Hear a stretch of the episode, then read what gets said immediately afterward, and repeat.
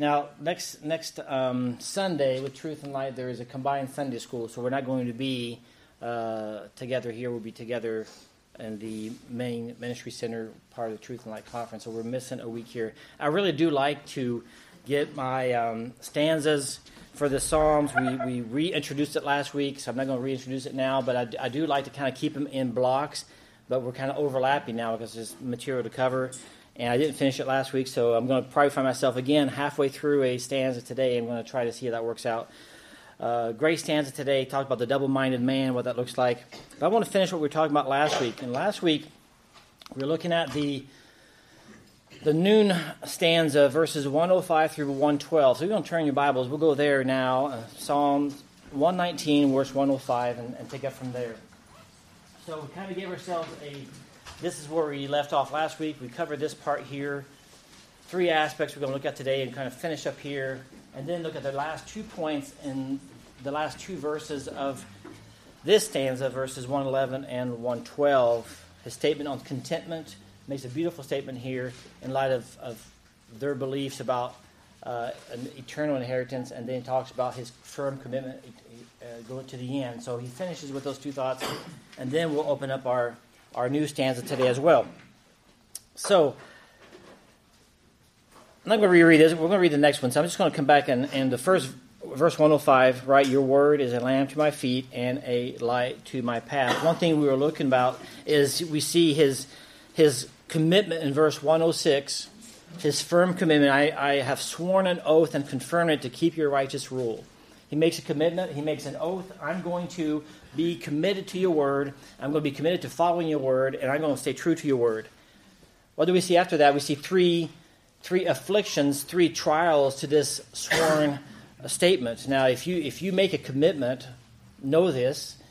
If you're older, you know this. If you're younger, you're learning it. But when you make a commitment to do things uh, and to follow a biblical guideline, you're going to have resistance. You're going to have pushback. You're going to have the flesh fighting against you. You're going to have the adversary fighting against you. You're going to have evildoers fighting against you. If you make a commitment to do the right thing and to abide by God's word and say, "Well, I'm, I'm it could be a simple commitment as a family. You know, we're going to we're to do this. We're to be we're to have daily we're going to have devotions as a family three times a week. What's going to happen the first time you try to have family devotions? You know who goes crazy on me during family devotion? Our dog. Our dog. All of a sudden, the dog is over there, leaves us alone. Family devotion time. She brings her toys in starts barking at everybody to play with her. So really, it's like devotion time. My dog is possessed. I knew she was possessed anyway. so that wasn't new to me. I knew she was possessed. We go. She goes in demon mode, is what we call it. But so you know, so all of a sudden, you know, what what happened to just get together, peaceful time together as a family? No, there's as soon as you make some kind of commitment, a biblical commitment, you're going to get resistance. So he makes a 106, verse 106, a sworn oath and confirmed it. I'm going to keep your righteous rules. And then we see three uh, responses to that, three, three tests of this commitment. The first one is the severe affliction. And really, that's probably the, the, most beautiful part of this chapter is the response he gives to the severe affliction. We talked about affliction being a common theme. We talked about in Psalms how he he um, the the emotional part grows. What it means by that he's, he, is the intensity of thought grows in the Psalms. So he's been talking about affliction. Now he adds some intensity to that and talk about this severe affliction in response to a sworn oath to. Um, to be true to God's word. And then look his response to that is that, like I said last week, it's probably the most beautiful part of this chapter. His response to that is, Lord, accept accept my free will offerings or my voluntary offerings of praise. His response to the, to this severe affliction is to offer the Lord his free will, his voluntary offering of praise. I, I there, there are many times where I found people in, in a situation of, of great trial, of great difficulty, and all there's left to do, there's not, Lord, can I serve you? Can I, can I be effective? Can I, can I, can I, am I wealthy enough to give goods? Am I uh, talented enough to give my gifts? You're sitting there in bed, you got nothing else to give, and all you got left is the offer your voluntary offerings of praise. And that's a beautiful thing in response to trials and affliction. I'm flying over this because we looked at it last week, so I'm just kind of bringing this back into where we were. Then he talks about his life is in the balance. He talks about the next verse I hold my life in my hand continually. Now, there's two aspects to this. One is the aspect of, of literally his life being in danger, as we know it was, but also it's also indicative of one's willingness to give of give your life, give up your life, to to um, die to self and let Christ reign in you. And he said, "I "Do not forget your law." And then the last one, we kind of tried to wrap it up last week on this one, verse one ten. The third part is the wicked seek to make him fall. Uh, verse in verse one ten, the wicked have laid a snare for me but I do not stray from your precepts. What I find interesting, at least from this perspective here, is their desire to lay a snare. What's what's indicative now? The snare, understandably so, it's a it's a trap. It's a usually the term is used in the Old Testament for a bird trap that's camouflaged and with a net to try to catch someone or catch obviously a prey the danger that represents this snare is represented in his response. What's the danger of the snare? You see that in his in his response in verse in verse 110. What's his response? He says what? I don't stray from your precepts. Now the precepts is remember way back in the beginning our chart on different words for for the word, God's word pre or commandments, precepts is the ways, walking in his ways. So his response is, first of all, he's saying the snares are, are tempting him to do what? His, the snares would tempt him to walk in a different way than the way of the word and being true to the word. So he says, The wicked lay snares for me, but I do not stray from your precepts. And then the last two parts of this chapter here, and I put the question how, again, we, we wrapped it up briefly last week. How, how does, what, are, what do these snares look like in our life?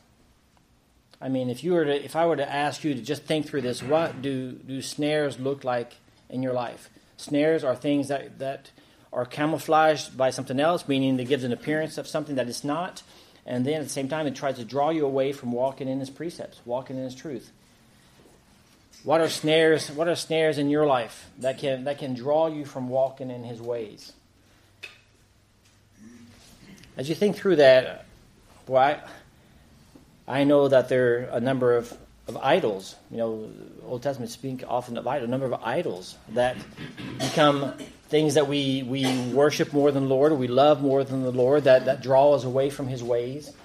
Things that we love, things that we fear, uh, contentment, comfort, security, fear of man. I mean, so many things that ensnare us that um, will can pull us away from from his precepts.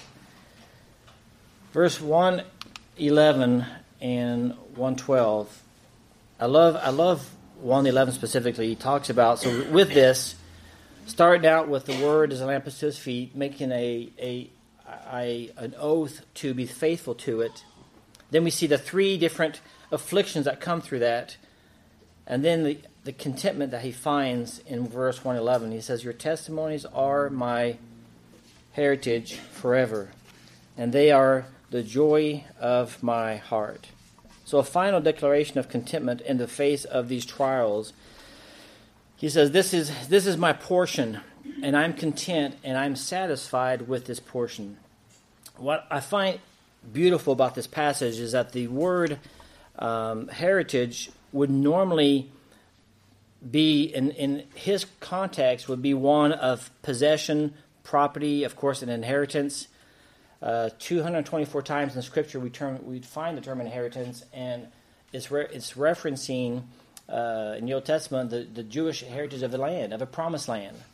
So the term usually carries some covenantal weight to it, right? It's the covenant that's been given to him, that's been promised to him. I say that why? Because he takes that, but he says something a little bit different here. He says, Your testimonies are what? Are my heritage forever. So he's not limiting a covenantal agreement or inheritance to the promised land, something that you promised here, peace on earth. He takes that to a much greater extent and looks at that inheritance in a spiritual. For us, it's easy because we're not looking to the promised land. You know, for us, it's easy because we're we're not looking at uh, God restoring America in a way that's going to make America the promised land that we're going to have fine milk and honey overflowing. No. Uh, but in his time, that's what Israel was was uh, looking forward to. So when the psalmist says, "My heritage forever," he is elevating the promise to extend beyond the land of promise to his timeless inheritance in the law. He goes beyond the land of promise to his timeless inheritance in the law. His contentment, in other words, is found in the timeless promise that the law offers, not in the immediate rewards he might receive from it. Now, just ponder that for a minute. I know it's Sunday morning. If you've already been to the early service, you've already been thinking, so your, your, your gears are working already. Uh, they're turning already. But for, for someone who, who, has, who is so attached to the covenantal agreement and promise that is made to him, he's sitting there saying, I've got an inheritance that is eternal. And I find that in the truth of God's word, and that's what he leans on. That's where he finds his promises. That's, that's such a, a, a powerful statement that he makes. Not only is he satisfied that, verse 57, a little bit earlier in Psalm 119, he says, The Lord is my portion. I promise to keep your words. Now he goes to now God's word is his everlasting inheritance. And so I, I, I trust that we can, of course, make the same claim but also lean on those same on those same promises. So, in addition to that, he says, verse one eleven. Now he's referencing the heritage forever. Then he goes, second part of this verse is what they are the joy of my heart. Means he is enjoying. He's enjoying rather his this inheritance now. They are the joy of his heart. His everlasting inheritance always brought him present satisfaction.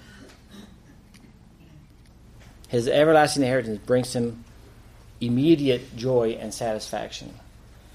Listen, I, we, we all look to to eternity to a certain extent, to where we look forward to God's return, God's establishing the kingdom. We, how many of you have? How many of us haven't thought about what it looks like to have the, the millennial reign on earth? You know, Lord, what you know, what what, what responsibility we have, and we contemplate that, and, and rightfully so.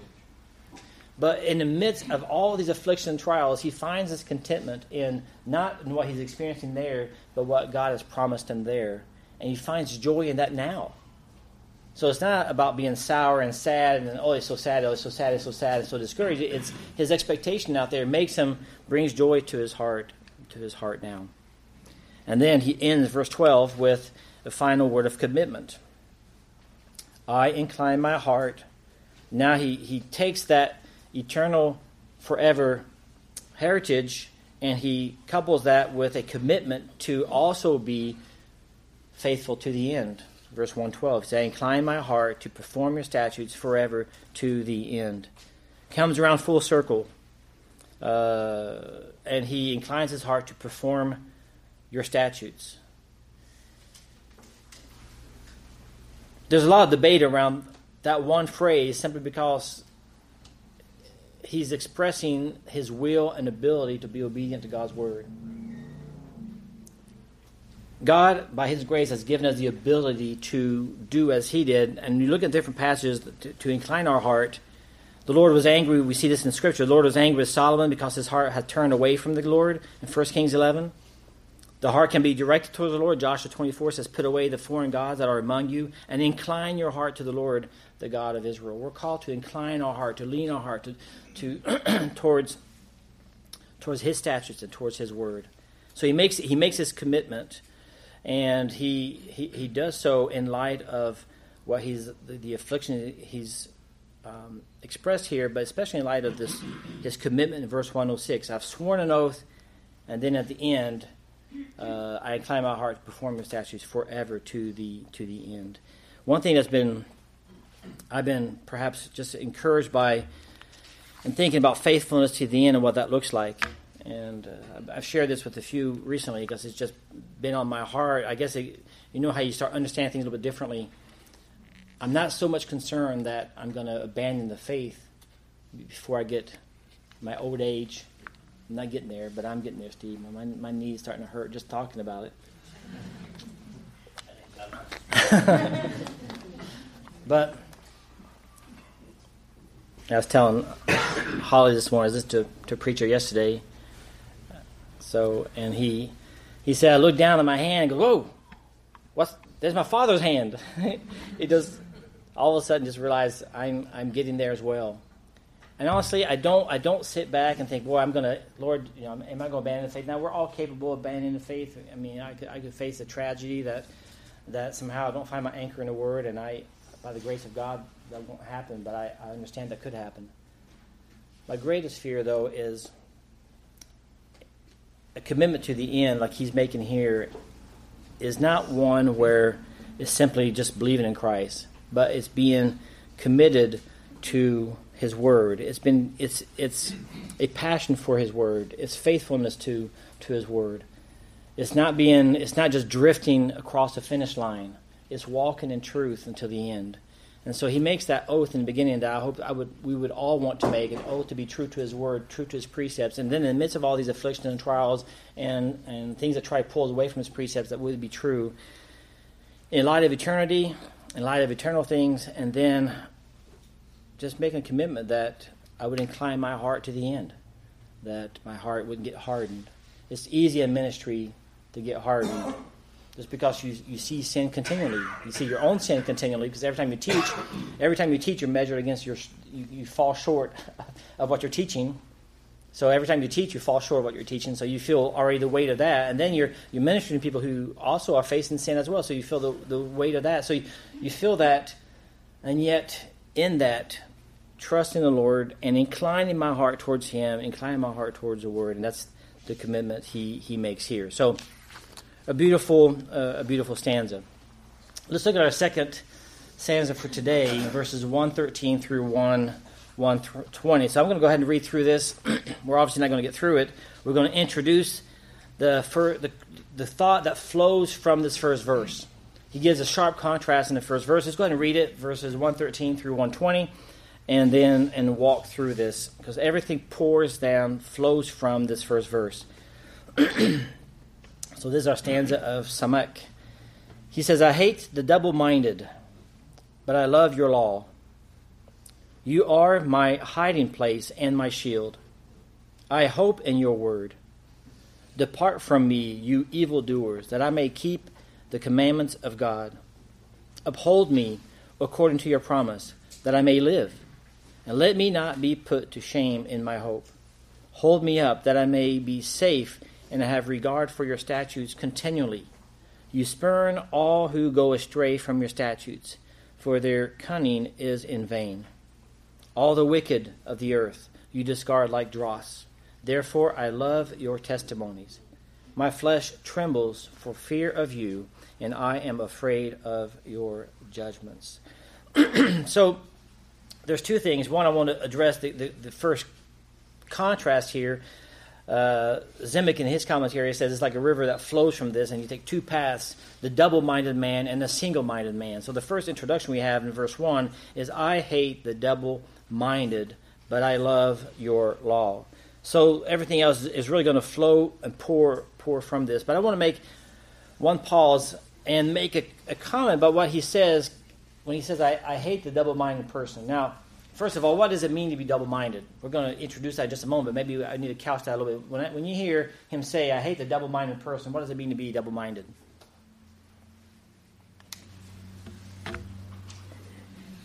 Hypocrite, one who says one thing doesn't Okay, hypocrite. I'm sorry, Fred. I said that as soon as you walked in. I, didn't... I thought Mark was, and she texted me you were, so I came on anyway. So, a double minded person is a hypocrite, someone who says one thing, does another. What else do you, do you think of, of when, you, when you hear of a double minded person? Easily swayed. Easily swayed. And we'll see that good in James. Affections are divided. Affections are divided. Conniving. Conniving. So he makes a very strong statement here, doesn't he? I mean, isn't that one of the struggles of Christianity is seeing people that have divided affections? They're double minded people, they're unstable. I mean, they don't, you know, they, they proclaim truth over here, but they're doing this over here. or they say they love God, but they do this, or they, they say they're attached to the Word, they love the Word, but then they do something that's totally contrary to the Word, and they know it. I mean, not just out of ignorance, but just not, that's not for me, or, and you see, double-mindedness is probably a, a fleal, what's the word fleal in English? A, um, a plague of American Christianity because we, we have it, we're more bathed in Christianity, so it creates more this double mindedness. If you go if you go to a country where you're told, hey, you know, if you trust Christ, if you become a Christian, we're going to cut your head off. There's no double mindedness there. You know, you're not sitting there, nah, I'm going to play the game. No, there's no game to play. You're either your life is, is, is really on at stake here. American Christianity, we can we can embrace it because either we're raised in it, because there's a culturally accepted parameters for that. So we can more easily feed into what would be double mindedness. But I want to, I want to pause on the statement he makes here because the psalmist speaks very, very strongly, right? He speaks very, I'm even going to say a little bit harshly. And I want to make this, I want to, I want to read one comment. It's a long comment, long quote from, from C.S. Lewis on the idea of, of hating a double minded person. So, what does it mean to hate? Now, I preached on Luke 14 recently, and um, hating parents. We, we talked about the contrast there and the genre used in literature there. But I want to make one statement, and, and it's, it's, convicting here. And again, I, how can you, the, the, the, comment is, how can you hate the sin but love the sinner? Who, who has not heard that comment before? You know, hate the sin but love the sinner. How, how do you do that? How do you how do you not pour over into hating the sinner? How do those two things remain distinct because when he's speaking, I hate the double-minded man. It's like, okay, is he talking about I hate the sin? He, he speaks very strongly about the person. And C.S. Lewis, this is just part of his quote. This is the second half of his quote, and I'm going to read the first part and then pick up here as well. So, um, indulge me for a minute here as I read his quote because he, he puts perspective on on how we should approach someone who is evidently someone professing Christ but not living Christ. He's living a double-minded life. He says, I remember, I'm reading the first part of the quote, this is the second part here. he said, I remember Christian teachers telling me long ago, and this is um, C.S. Lewis in Mere Christianity. I remember Christian teachers telling me long ago that I must hate a bad man's actions, but not hate the bad man. Or, as they would say, hate the sin, but not the sinner. For a long time, I used to think this a silly, straw splitting distinction. How could you hate what a man did and not hate the man? But years later, it occurred to me that there was one man to whom I had been doing this all my life, namely myself. However much I might dislike my own cowardice or conceit or greed, I went on loving myself. There has never been the slightest difficulty about it. In fact, the very reason why I hated the things was that I loved the man. And just because I loved myself, I was sorry to find that I was the sort of man who did those things. And consequently, and here's where I pick up consequently, Christianity does not want us to reduce by one atom the hatred we feel for cruelty and treachery. We ought to hate them. Not one word of what we have said about them needs to be unsaid, but it does want us to hate them in the same way in which we hate things in ourselves. Being sorry that the man should have done such things and hoping, if it is any way possible, that somehow, sometime, somewhere, he can be cured. I, I, thought it was helpful to put that parenthesis there because one, as I was reading through some of the comments on this passage, someone jumped over and, and, and discussed C.S. Lewis on this topic, and simply, we should, we can certainly be very passionate about the Word of God, and we should be. We should be passionate about truth. We should be passionate about righteousness, about purity, about things that glorify the Lord. We should have righteous indignation for things. But I think it, it is it is a fine line between having this righteous indignation for things that we should be indignant about and holding up the truth of God's word and yet not allowing that to pour over into a hatred for the person. And how what does that look like? I guess C.S. Lewis just simply says, well, just think about how it applies to yourself. We don't hate ourselves for our sin what we do is we, we hate the sin and we, we try to do better. We pray that God would help us fix it and, and correct it and cure it. And by God's grace, find repentance and, and uh, confess it. but we don't go about hating ourselves for it. But we, we do have a desire to have those things um, cured and confessed and repented of. So, in a small parenthesis there, just a, a thought to encourage us as he's as, as he's continually passionate about, hey, you need to you need I hate the double-minded man. The more and more you're passionate about the Word of God, the more and more you're going to be contrasted. That, that strong contrast you have in this first verse, I hate the double-minded man, but I love the law. That contrast is going to be more and more evident the more you love the law. The more you love God's Word, the more you're, you're going to find yourself in contrast with everything else that does not love the Word. And at times, you're going to hear people say, my daughter shared that with me yesterday. She had lunch with a, with a friend, and unbeliever from work, and she said something, well, I like you because you accept me for who I am. My daughter says, okay, I'm doing something wrong here.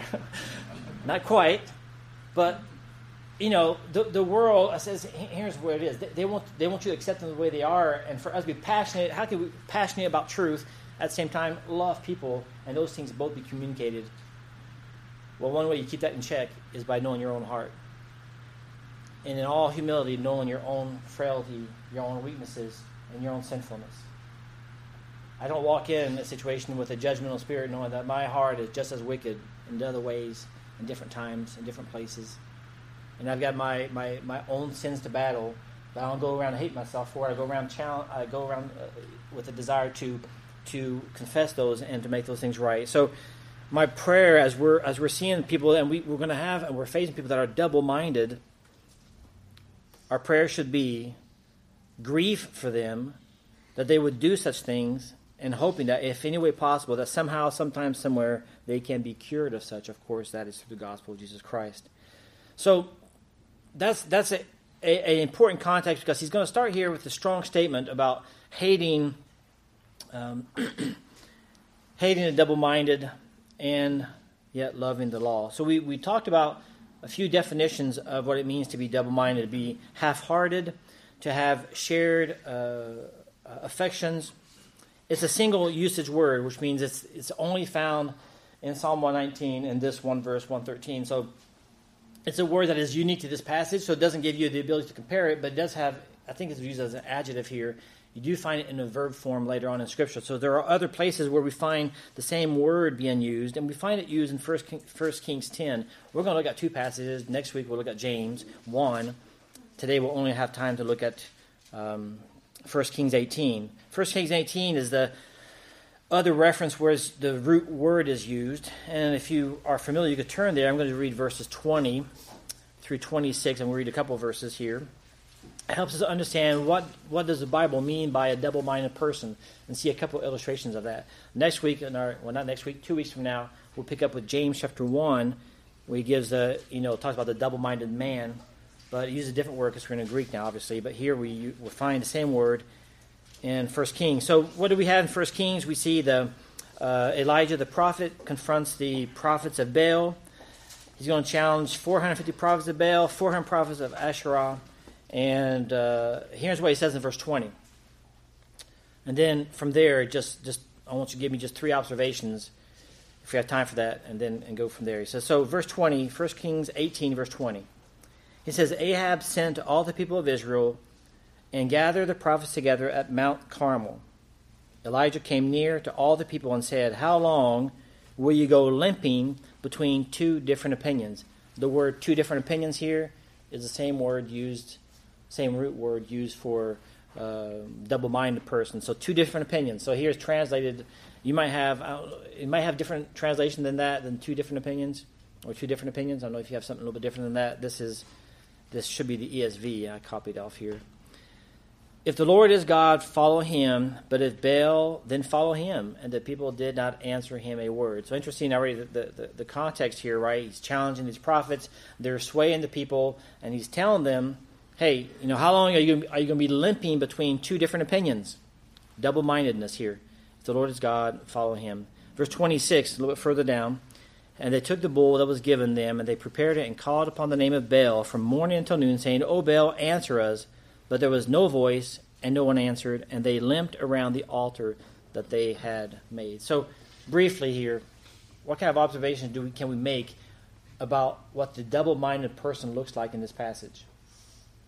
What are the terms being used, and what does that make you think of? The first one is, is a figurative, figurative term, right?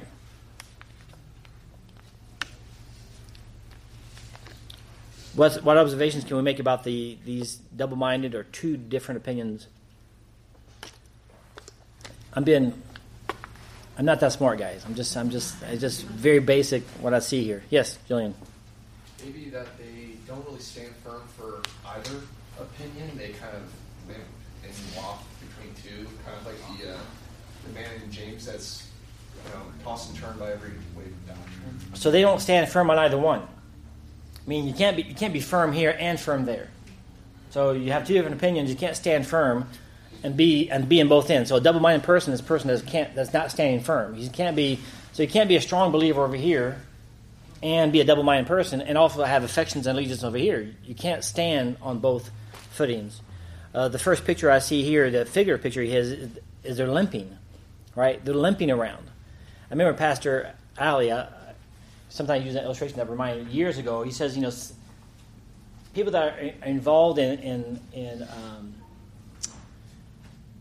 enslaved to sin, he goes, they don't lose their salvation, but they're, it, it takes away their effectiveness as a believer, meaning it's not that you're not saved, but your ability to be effective as a, as a believer is is thwarted because you've got this you're enslaved to the sin. And he goes and he, he used that term says you're limping along spiritually. Because I remember walking away from him saying that, saying, I don't want to limp along spiritually.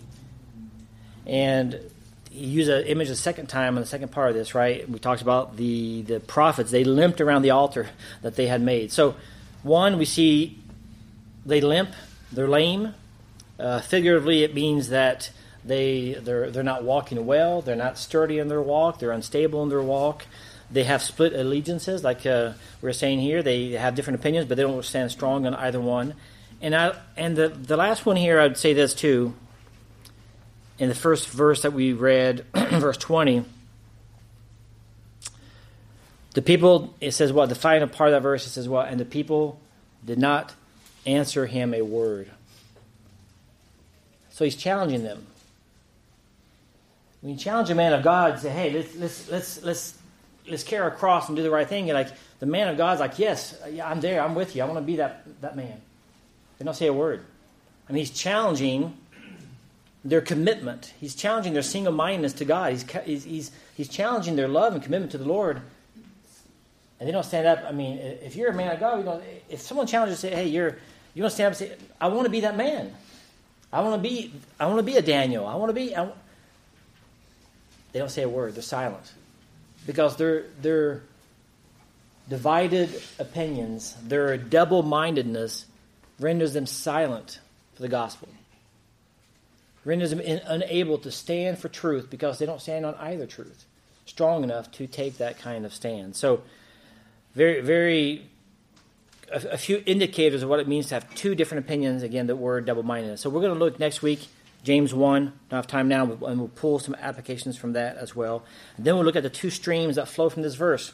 One stream that is one that takes you towards this, the single minded man, and the other stream towards a double minded man and as you walk through that in, in the stanzas. So thank you much for your time. Trust you have a, a wonderful and, and blessed day. Let's close our time in word of prayer. Father, I, I pray, Lord, that in your grace and mercy that we would incline our hearts towards you, that we would be single-minded people, that we would incline our hearts to your word, Lord, and live your word in truth. Lord, I pray as we, as families, as, as fathers, as mothers, as, as parents, that we want to honor you in all these areas of our lives, that, Lord, we go and turn to you and turn to your word. I pray for these families, Lord. I, I know they face the challenges of, of young children, lack of sleep, of grandchildren, and grieving over wayward children. There's all these weights that we carry. Lord, we put them at your feet, and we trust you for them. And we keep our eyes on our eternal heritage, Lord. I commit this to you. In your name we pray. Amen.